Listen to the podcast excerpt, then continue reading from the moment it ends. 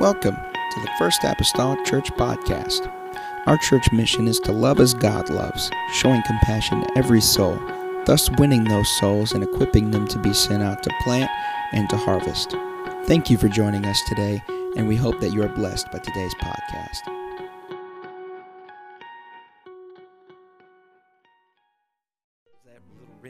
there. If you'll stand with me tonight in the house of the Lord. Last week we started we started a series uh, called Our Mission, and what this basically uh, is is the First Apostolic Church here has a mission statement for this church that uh, uh Brother McGee Senior years ago had compiled and felt led of the Lord to compile what the mission of this church was. And it's been some time since we have looked at this, and so I decided to take it phrase by phrase in the month of September and to uh, teach from God's Word what this really meant for us as a church. And so, as I said last week, as, as this may be uh, somewhat instructional to us as a church family to revisit this and see what we said this is our mission or purpose for existing as a church here. Uh, for those who uh, may be guests, I hope it's something that you can say, well, this is how I can be benefited uh, by being a part or around here. And so, our uh, First Apostolic Church mission statement is this to love as God loves, showing compassion to every soul thus winning those souls and equipping them to be sent out to plant and to harvest. Last week we considered the phrase what it meant to love as God loves, and tonight we hope to look at uh, my subject matter will be showing compassion to every soul. We're glad to have tonight, before I get started though, Tony with us. This is Candy's husband. First time I believe he's ever been here. So glad to have Tony with us tonight in the house of the Lord and our other repeating guests, amen, that are here with us tonight. So glad to have him. And I, your son was here. That was your son, correct? Aiden is his name. Amen. So glad uh, to have had him as well. We have another Aiden running around here that's a little younger than he. So it's all right. We like to get people named the same name and so on and so forth. Amen. Pardon me. Oh, he has a visitor as well. Amen. Pardon me. Greg Howard.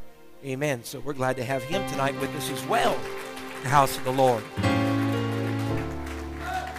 So glad to have all of you. First John chapter 3, verse number 17. You have to bear with me. I feel like I have a little allergy attack coming on here. Just say blessing Jesus if it happens. Amen. But whoso hath this world's good, and seeth his brother have need, shutteth up his bowels of compassion from him.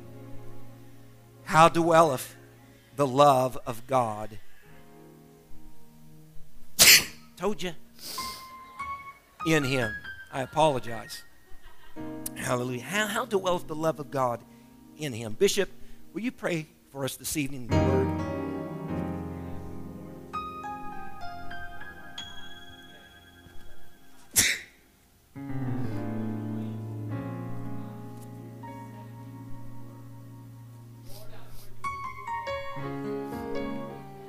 Us, Jesus. Help us, God.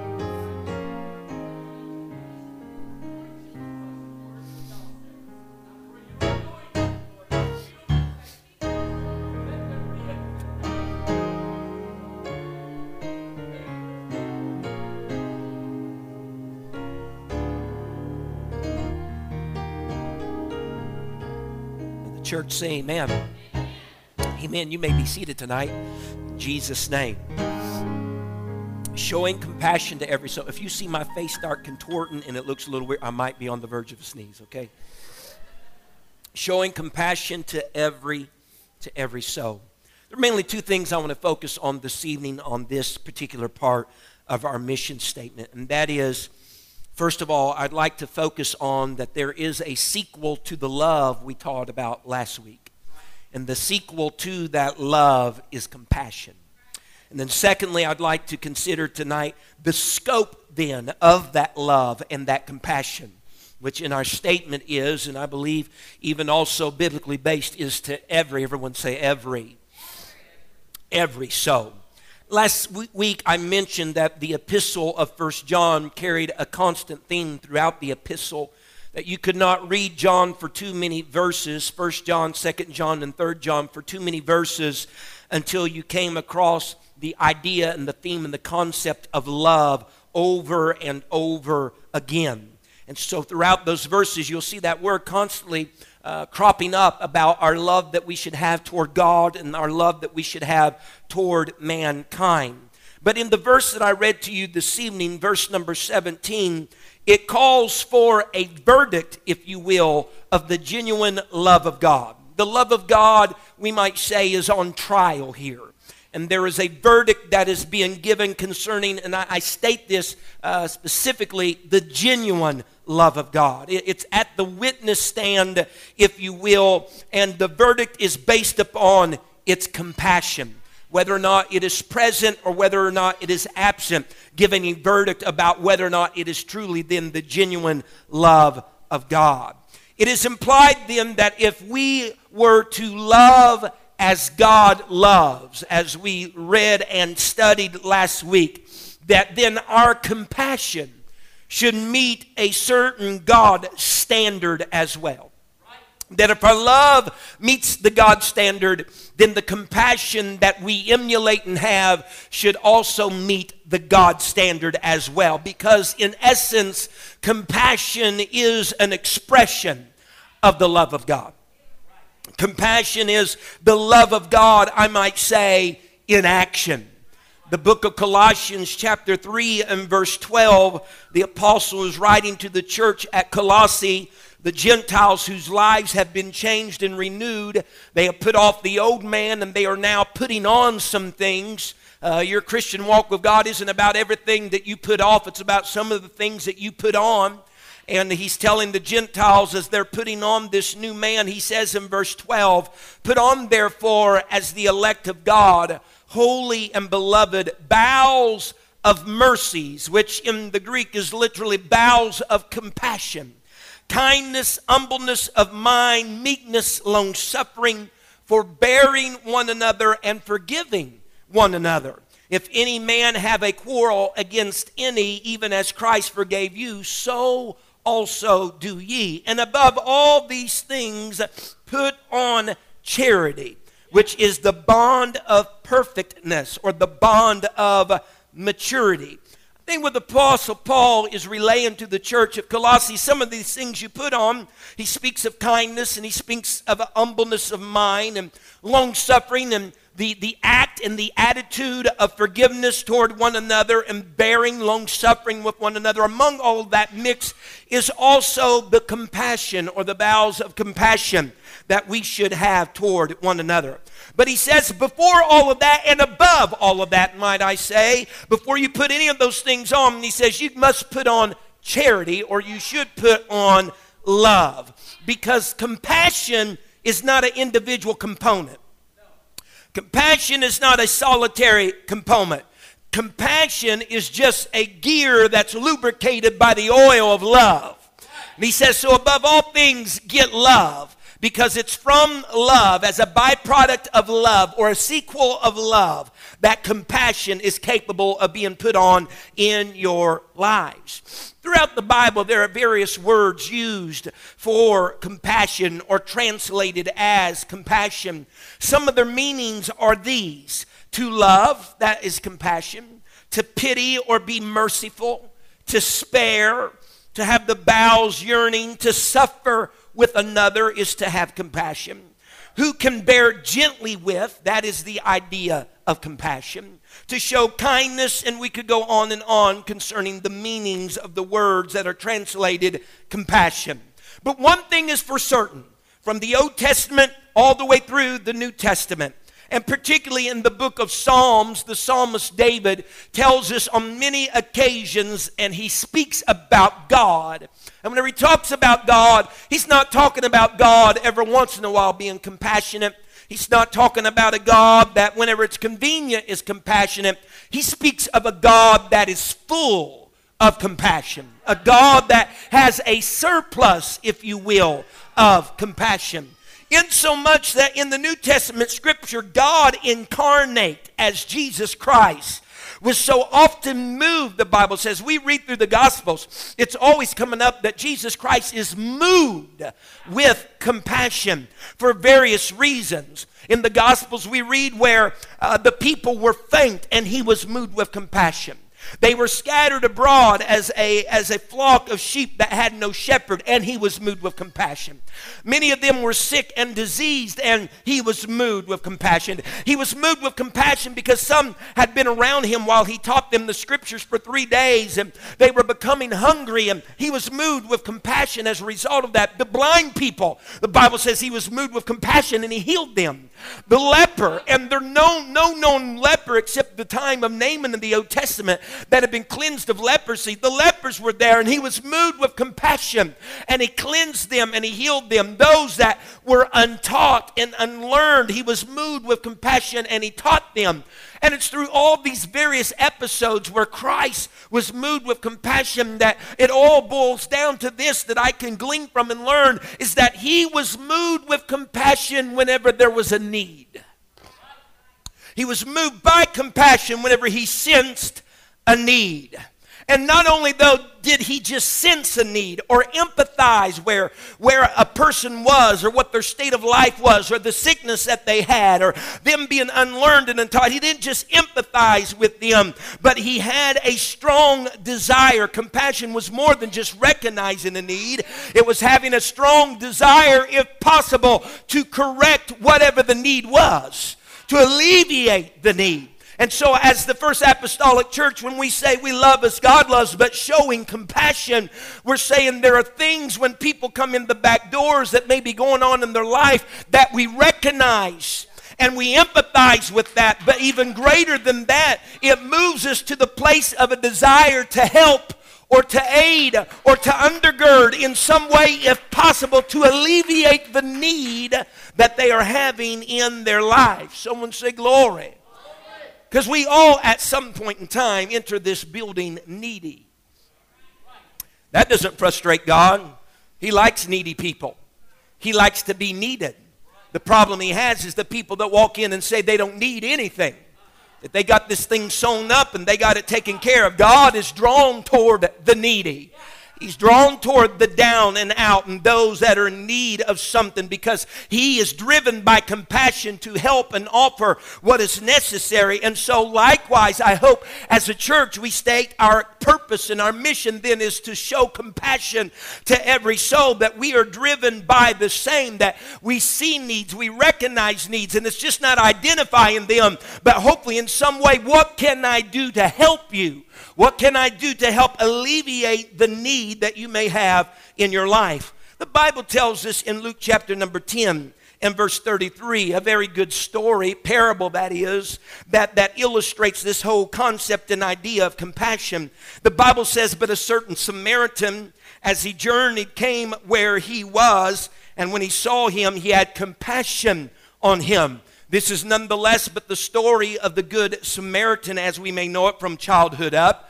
Amen. A man that fell among thieves. Amen. Between Jericho and between Jerusalem, he fell among thieves. He's laying on the ground, uh, blood ridden perhaps on the ground. There have been already a couple of people pass by. The Levites passed by, the priest has passed by, and the Bible tells us that whenever the priest saw him, saw this person in need that when the priest saw him that he passed by. Now no doubt looking upon him he could recognize a need and but he went on. That's not compassion. Compassion does more than recognizing the need. The bible says the levite came. The bible says that he looked on him Looking is a little bit more contemplation. Maybe stood there and pondered it for a moment. This guy's really, that's really blood coming from his body. He's, he's really been taken advantage of. Contemplated maybe in the mind. Should I or should I not help? Should I or should I not aid? But he must have come to a conclusion because the Bible says he passed by as well.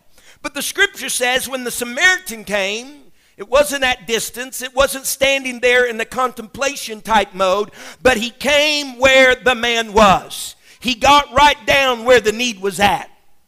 He got right down where the need was at. Whenever he looked upon him and considered him and seen that he was in need, he was moved. The Bible says he had compassion on this man. He didn't pass by on the other side, but he moved toward the injured man because in order to love people and have compassion toward people, you got to move toward people.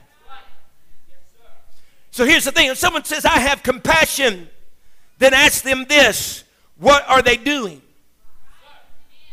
Because compassionate people are people of action. Compassionate people are people that does some moving toward whenever there is a need. In this parable, the Samaritan had compassion. When we see what the Samaritan had did, the Bible says in verse 34, he has compassion. Now this is a result or a continuation, if you will, of his compassion. The Bible says that he went to him. To who? The man that was in need bound up his wounds, pouring in oil and wine, set him on his own beast, brought him to the inn and took care of him. Look at this. Verse 35 And on the morrow when he departed, he took out two pence and gave them to the host and said to him, Take care of him, and whatsoever thou spendest more, when I come again, I will repay thee. His compassion did not stop with just recognizing the need, his compassion drove him to do something about the need. Now, Folks, he was traveling this well traveled road as well. He no doubt was on a journey himself, had somewhere to go, a place to be. But he paused, took time out of his schedule to put this man on his own beast while he walked, took him to a place for care. The Bible says he even cared for him evidently that night. He took care of him. He didn't, he didn't right away shove it off on somebody else. He said, No, this man has a need. I was the first point of contact. I'm going to pour what I can into this, no doubt needing to go on and go, though. He made sure the man was going to be taken care of. Made sure that whenever everything was said and done, if there was a bill still yet to be had, he said, Hey, put it on my account. That's compassion. Compassion saying, Hey, you know, we all can recognize a need. How many times have you recognized a need? Oh, let's get real for a moment. Driving down the road. There's Joe and Susie and three kids. They have a flat tire. I went by very quickly, but not so quick that I didn't recognize. There was a wife and a husband and three kids, and they had a flat tire. I recognized the need. I'm going on. I'm going to be at the restaurant such and such time because I'm hungry. What have I done? Have I showed compassion? Not really. I've recognized the need. But compassion goes further than that. Compassion would find the next little spot in the median where I could turn around, go back to the side of the road and says, Is there anything I can do to help you? No, we got it. We've already called someone. Okay, I can go on. But I still showed compassion because I was willing. I wonder sometimes if we're afraid that we're going to be out something, being compassionate when God says, I call it compassion even if you stop and check and they don't need anything else. What is the heart's intent? What is the heart's desire? Amen. Look at the scripture. Look at the scripture. If you continue to consider the Good Samaritan story and you remember how this whole parable started, how it all started really is the lawyer came to a place that he asked the Lord, he said, Lord, who is my neighbor? And whenever he asked that question, the Lord started in this parable of the Good Samaritan story with the priest and the Levite and the Good Samaritan. And so that was Jesus' answer to his who is my neighbor question. Whenever Jesus gets to the end of his parable, he now asks the lawyer in verse number 36, he asks him, he says, Listen, which one, which one of these three proved to be your neighbor. Who was the neighbor to the wounded man here that was in between, down on the road between Jericho and Jerusalem? Who, who was the neighbor? And the lawyer answered, The one who showed mercy. Amen. That word actually in the Greek is compassion. The one who showed compassion toward him. To the lawyer who was trying to figure out who my neighbor is, he says, I know who my neighbor is. It's the one that's willing to show compassion. Now, you don't show compassion by just recognizing a need. You show compassion by acting upon the need and supplying whatever is necessary, if it's in your power to do so, to meet the need. We said to love as God loves, showing compassion. Showing compassion. If we're going to be the church of this century, we got to show compassion, and that means more than recognizing. That means meeting some needs, getting down to where they are, letting them be on our beast, so to speak, taking care of them, footing the bill, going to the extreme to make sure the need is met. That's showing showing compassion. Have I always got it right? No, I have not. Not always got it right. Amen.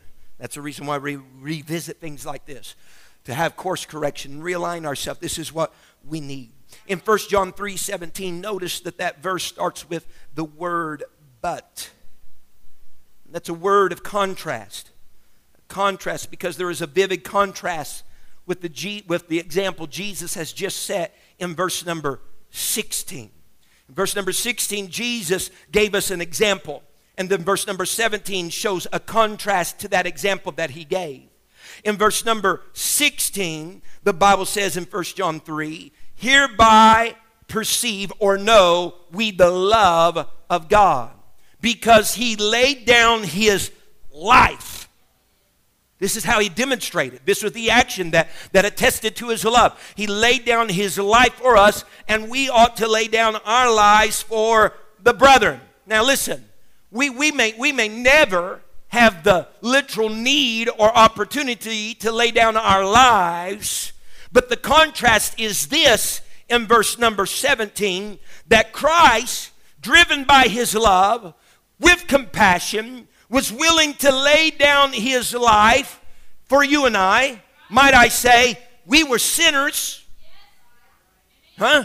Isn't that what the book of Romans, Romans 5 or 8 tells us? Amen. That scarcely for a righteous man would one die, yet preadventure for a good man some would even dare to die. But God commended his love toward us in that while we were yet sinners, Christ died for us. And so he laid down his life for sinners, people that were in opposition to his word and his character and who what who and what he was but he laid down his life for us willing to lay down his life for us. But look in verse number 17 but here is a man in contrast who has the world's good amen and he sees a brother in need and he shutteth up his bowels of compassion Jesus is willing to lay down his life, and here's someone that's not willing to lay down even some material goods.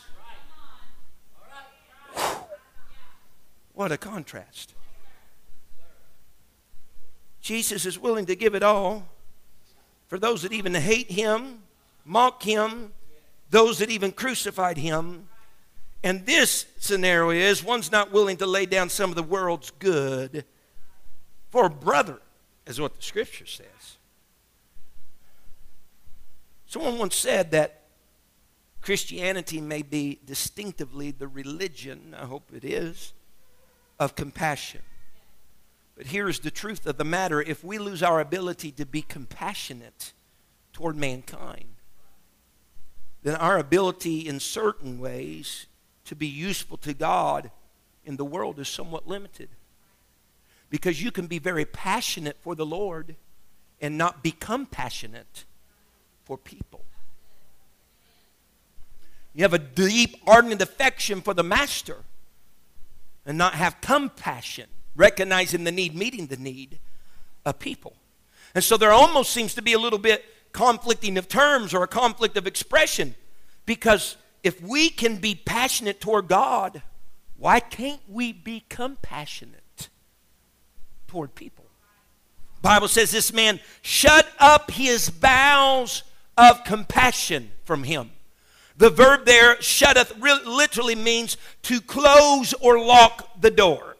It's employing a picture for you and I, figuratively, of one that is erecting a barrier that encloses one's sympathetic feelings and isolates them from the need of another. Just shut it all up. And I tell us tonight as church family, it's important to monitor ourselves. It's important to monitor ourselves and have people in our lives that can hold us accountable. Yeah, whether it be husband, wife, or friend or foe, I guess. Amen. You need to have people in your life that can hold you accountable concerning this because we all can succumb to compassion fatigue. What do you mean compassion fatigue? Well, I told you about it a little last week, and that's whenever bad things happen, we feel for the people that it happened to. You know, I don't really feel that that bad thing happened to them, but we don't do anything to help them. Feel bad for them. Not sending no aid, though. It's kind of like, you know, in James when he talks about, hey, you know, there's some people that were naked, be clothed. Well, that really helps. you know? They're cool, be warm. That doesn't do anything. That may be recognizing the need, but it doesn't do anything to help them. If we don't watch ourselves, we'll feel really bad for a situation, but won't do anything to aid the situation. So, I, so I'm calling that compassion fatigue. And if it goes unchecked, we'll eventually even feel stop feeling bad for a situation. Bad situations will come, we'll get callous, and we don't even feel bad for the situation. Not only are we not helping, but we're not feeling bad about where that. We stop empathizing with people. Whenever you get to a place where you can't walk alone and feel someone else's hurts and pains, we're in deep trouble. Christ told us to rejoice when they rejoice and to mourn when they mourn. Amen. And that's just to mean that this, this thing that he calls the church is, is the body of Christ. And what affects one affects all. Whenever I go out and do my hammering job on the nail and I hit the wrong nail and I hit my, my, my index finger and I cry, it's not like my little finger has a mouth on it. It's going, ah, ah, ah, and the rest of my body's having a party. That's not the case. But we're all interconnected. And whenever we're all interconnected, whenever that happens, the rest of my body feels the effects of what's happened to the index finger. And so if there's a breakdown in that, if there's a breakdown in that, I have problem with the feeling mechanism in my body or I'm not part of the body. There's either something physically wrong with my feeling capability or I'm that's a finger on some other body. I'm not a part of that body. And so we need to we need to survey the situation because to be driven by compassion to recognize and to help with the need is recognizing their need, honey, when it's a part of the body. Okay, I'm not just talking, let's go a little further. I'm not just talking about the body of Christ, but let's just talk, we're all part of this same body called humanity. We're all made from the, we all, you want to trace your family tree and you'd like to get on Ancestry.com and follow your genealogy. I don't know if anybody's done it yet, but you can trace it all the way back to Adam. All of us. I don't care who you are. We all go back to Adam. So we're all part of this thing called humanity and that, that family there. And so we, we rejoice with those that rejoice and we mourn with those that mourn. We, we don't need to be shutting up our bowels of compassion and say, well, that doesn't affect me. Honey, it does affect us. It affects me to look out in the world, whether they're in the church or out of the church, and see where they are and the things that they are trudging through because they're part of this thing called humanity. And God had a greater vision for humanity than what humanity is living up to. He had a greater goal than what they are living in. They're, they're living below their privileges. Yes, that affects me. And furthermore, it affects me then concerning the body of Christ to see people do the same thing within the church, living below their privileges, being bound, being overcome, being, being intimidated by the adversary. That affects me. I have compassion. And I stand as a pastor here today. I'm saying, God, what can I do to help the people? Because we can get through this over it. We can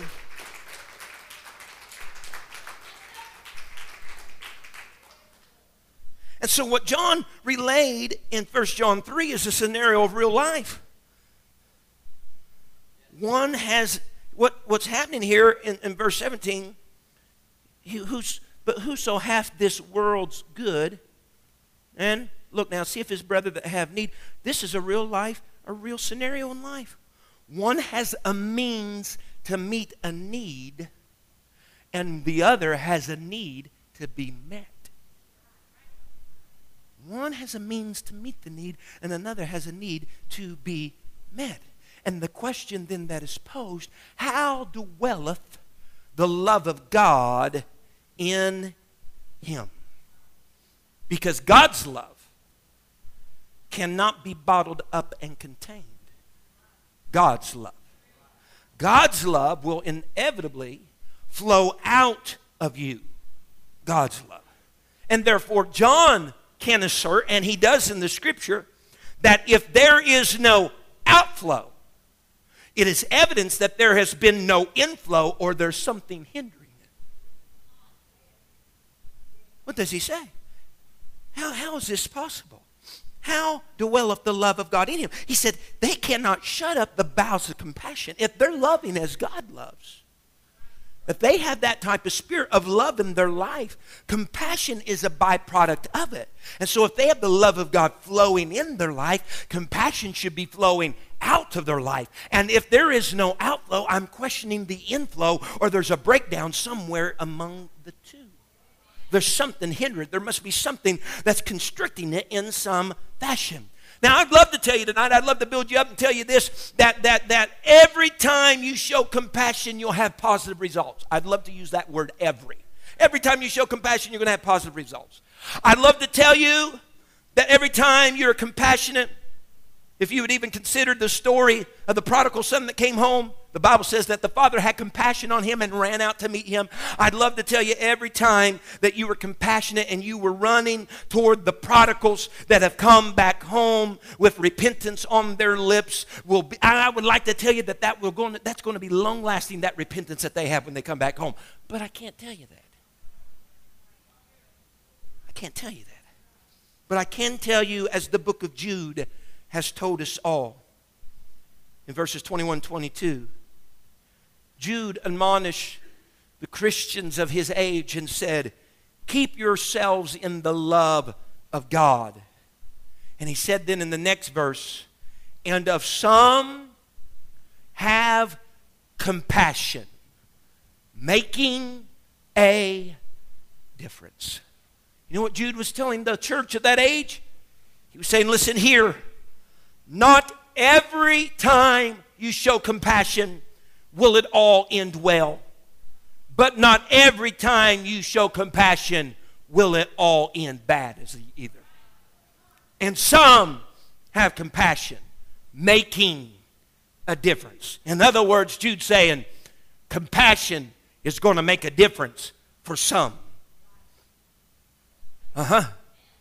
And so don't get in the mind frame, it's all or nothing because you'll cling to the nothing.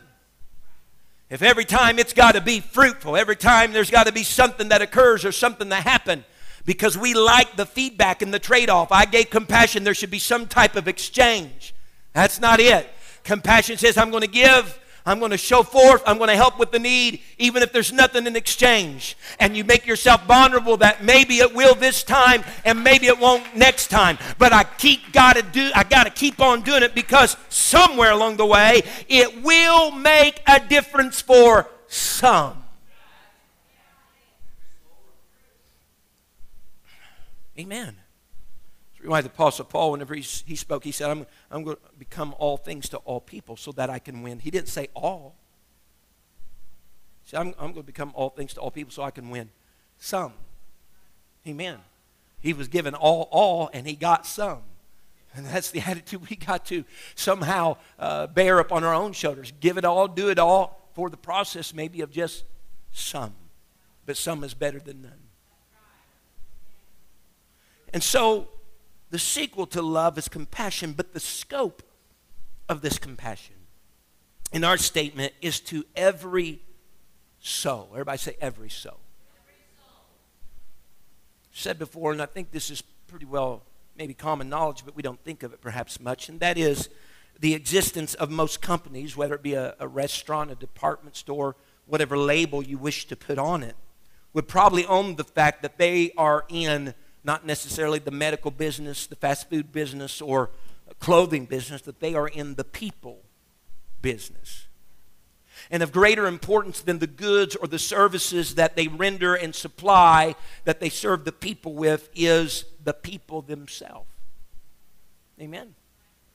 Because in reality, the church existence even goes deeper than just a people business. We're in the soul business. Our mission is parallel to the mission that Jesus supported and the one that he died for in Luke chapter 19 and verse 10. The Bible says, For the Son of Man is come to seek and to save that which was lost. Christ came to seek and save that which was lost. And so, therefore, the church should exist for the same purpose that he came to seek. The seeking is the evangelism part of the church, and the saving is more so the discipleship part of the church, which is lost. And the church is in not just the people business, but more particularly the soul business. Because several times in the Old Testament scripture, God referred to that congregation that would gather in the wilderness or in the promised land, the nation of Israel as we know it. He would many times refer to them not just as people, but as souls. Luke tells us on the day of Pentecost in Acts 2 that there was the addition of 3,000, not people, 3,000 souls. The Apostle Paul noted whenever he was on the ship that was destined for shipwreck in Acts chapter 27, he said there were 273 souls that were at stake on this ship that were pending destruction in the water.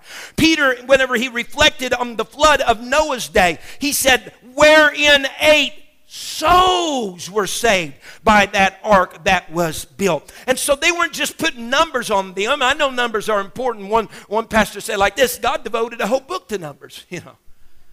Numbers are important, but more important than that are the souls that those numbers represent. Souls that need saving, souls that need love, souls that need compassion. And so, every, here's the fact, folks every human being everywhere has a soul regardless of their race, regardless of their nationality, we all have a soul. A soul that will live beyond this life forever somewhere. Solomon said in Ecclesiastes that God set the world, literally interpreted everlasting or forever and ever. In other words, God set eternity in man's heart. The soul of man is the eternal part of man. Amen. When an individual dies, their body will return to the dust from which it originally came through the very creation of Adam. It's going to return to the dust. The body will. But the soul is going to live on. Amen. Everybody doing okay? Little boy came to his mother and he said, Mother, is it true that we are made from the dust? And after we die, we go back to the dust? Yes, she replied. Well, he said, I looked under my bed this morning, there's someone either coming or going.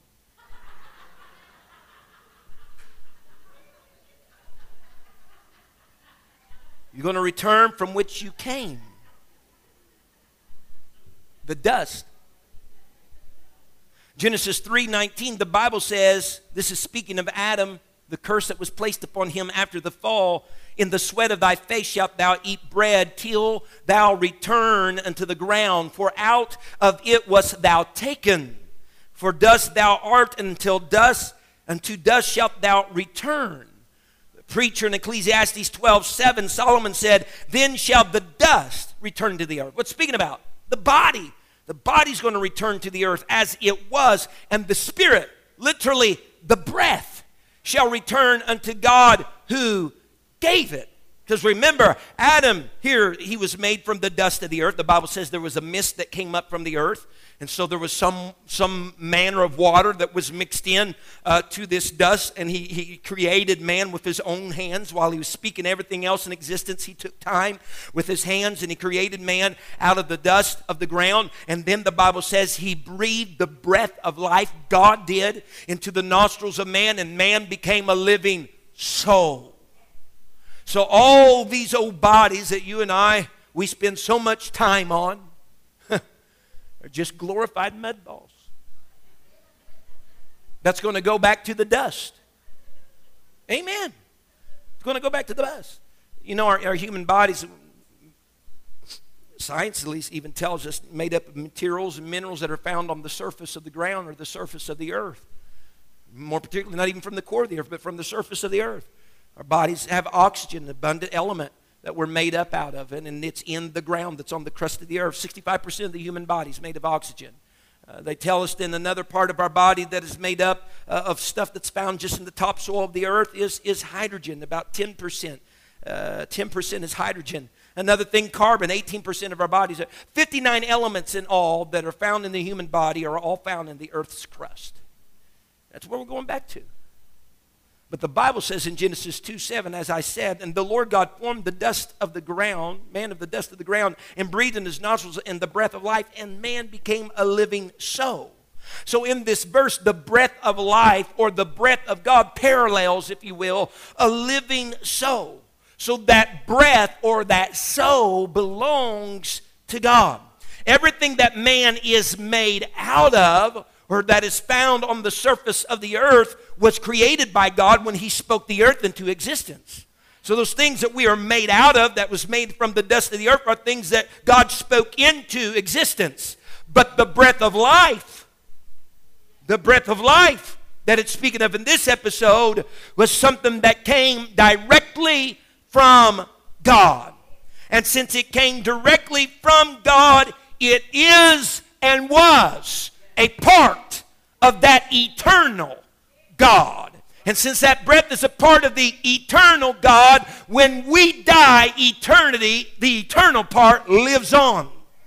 Amen. That aspect which is the living soul of mankind is going to continue to exist apart from the body that dies and through decomposition goes back to the dust from which it came. And so, as a church, it's not just people, it's not just people, it's souls. Because your personal carcass that's sitting on this pew tonight is somewhere going to be six feet under the ground, somewhere along the line. It's going to perish. But there is an imperishable man and an imperishable woman that sits upon these pews as well. And so we're loving as God loves and showing compassion, not even so much for the human body of man as it is the eternal part of man, that whenever your life is said and done and over, that's going to live for eternity. We're reaching through the body and trying to get a hold of the soul.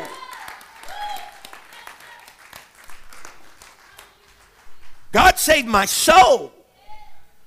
My body is not being saved.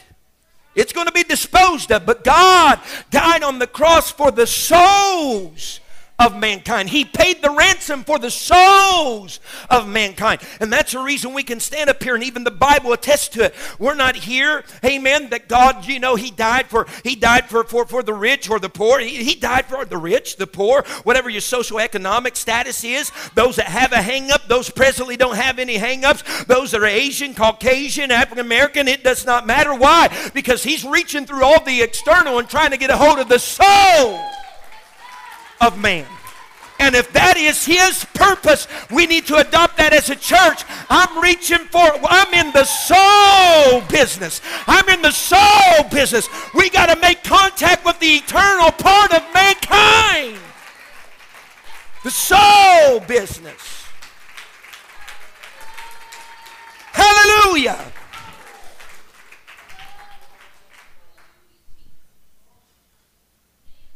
Here's the issue, folks. The paradox of the soul is this, and that is the soul is incapable of satisfying itself. But it's also incapable of thriving without some sense of satisfaction. And so people are on a journey when they enter this life for what? Trying to find something that will satisfy the soul.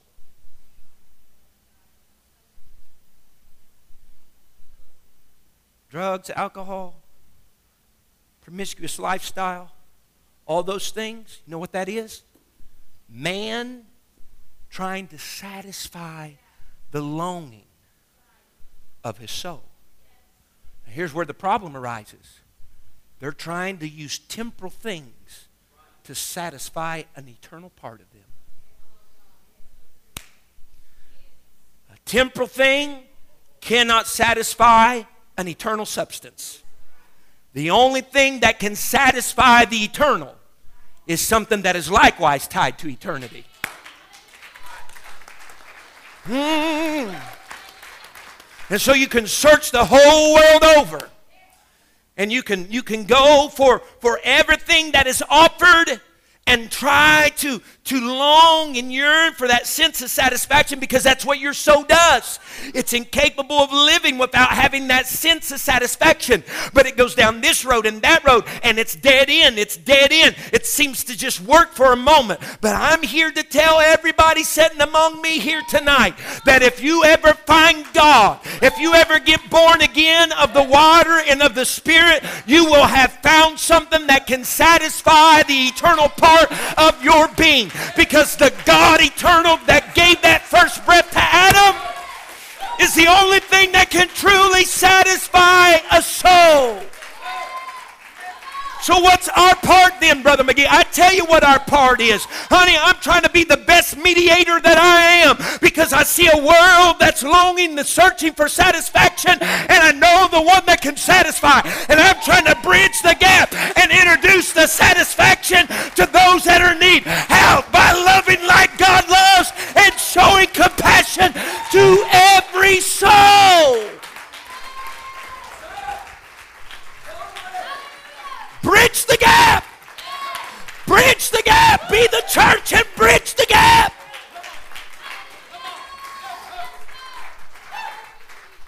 Someone say hallelujah. You were made for soul satisfaction. You were made for soul satisfaction. That's the satisfaction that can be found in the Lord. You'll stand with me, I'll, I'll come to a close here. Psalmist David said in Psalms 42 and verse 1, he said, As the hart, or the deer, if you will, panteth after the water brooks, so, or likewise, panteth my soul after thee, O God. The old course used to be only Jesus can satisfy your soul. Only He can take a heart and make it whole. He'll give you strength you never knew. There's love and joy in heaven too. Only Jesus can satisfy your soul. So if I'm on a journey, if I come in this world and I'm on a journey to satisfy my soul, it can only be accomplished by God. And so then, the, the church, the variable called the church in this equation is this you got to step to the plate and help shorten the journey, shorten the trip by reaching out to the souls of mankind. You know what I've heard most part? Brother Fred McGee, you know what I've heard people say in the church that come to God what they call late in life? What I've heard is this. Sister Sheila, you said it. You know what? I wish I've known about God X number of years earlier. You know what they're telling me with those words? I wish that trip had been shortened.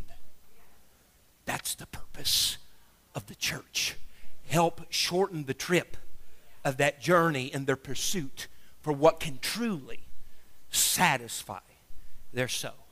Everything else out here that's temporary is propagating their market system about what it'll do for you, how it'll make you feel. Your worries will be gone, no more troubles. Then we need to stand tall as the church and let our marketing fall. Let me tell you, this is the one stop station once you get the Lord, you don't have to try anything else. This is the this this is the perfect match. This is the perfect match. And so our mission then for week number 2 is to love as God loves, showing compassion to every soul. Thank you for listening. If you would like more information about our services and activities, you can find us on Facebook, Instagram, and Twitter with the username FACMC. Again, that's FACMC. Thank you and have a blessed day.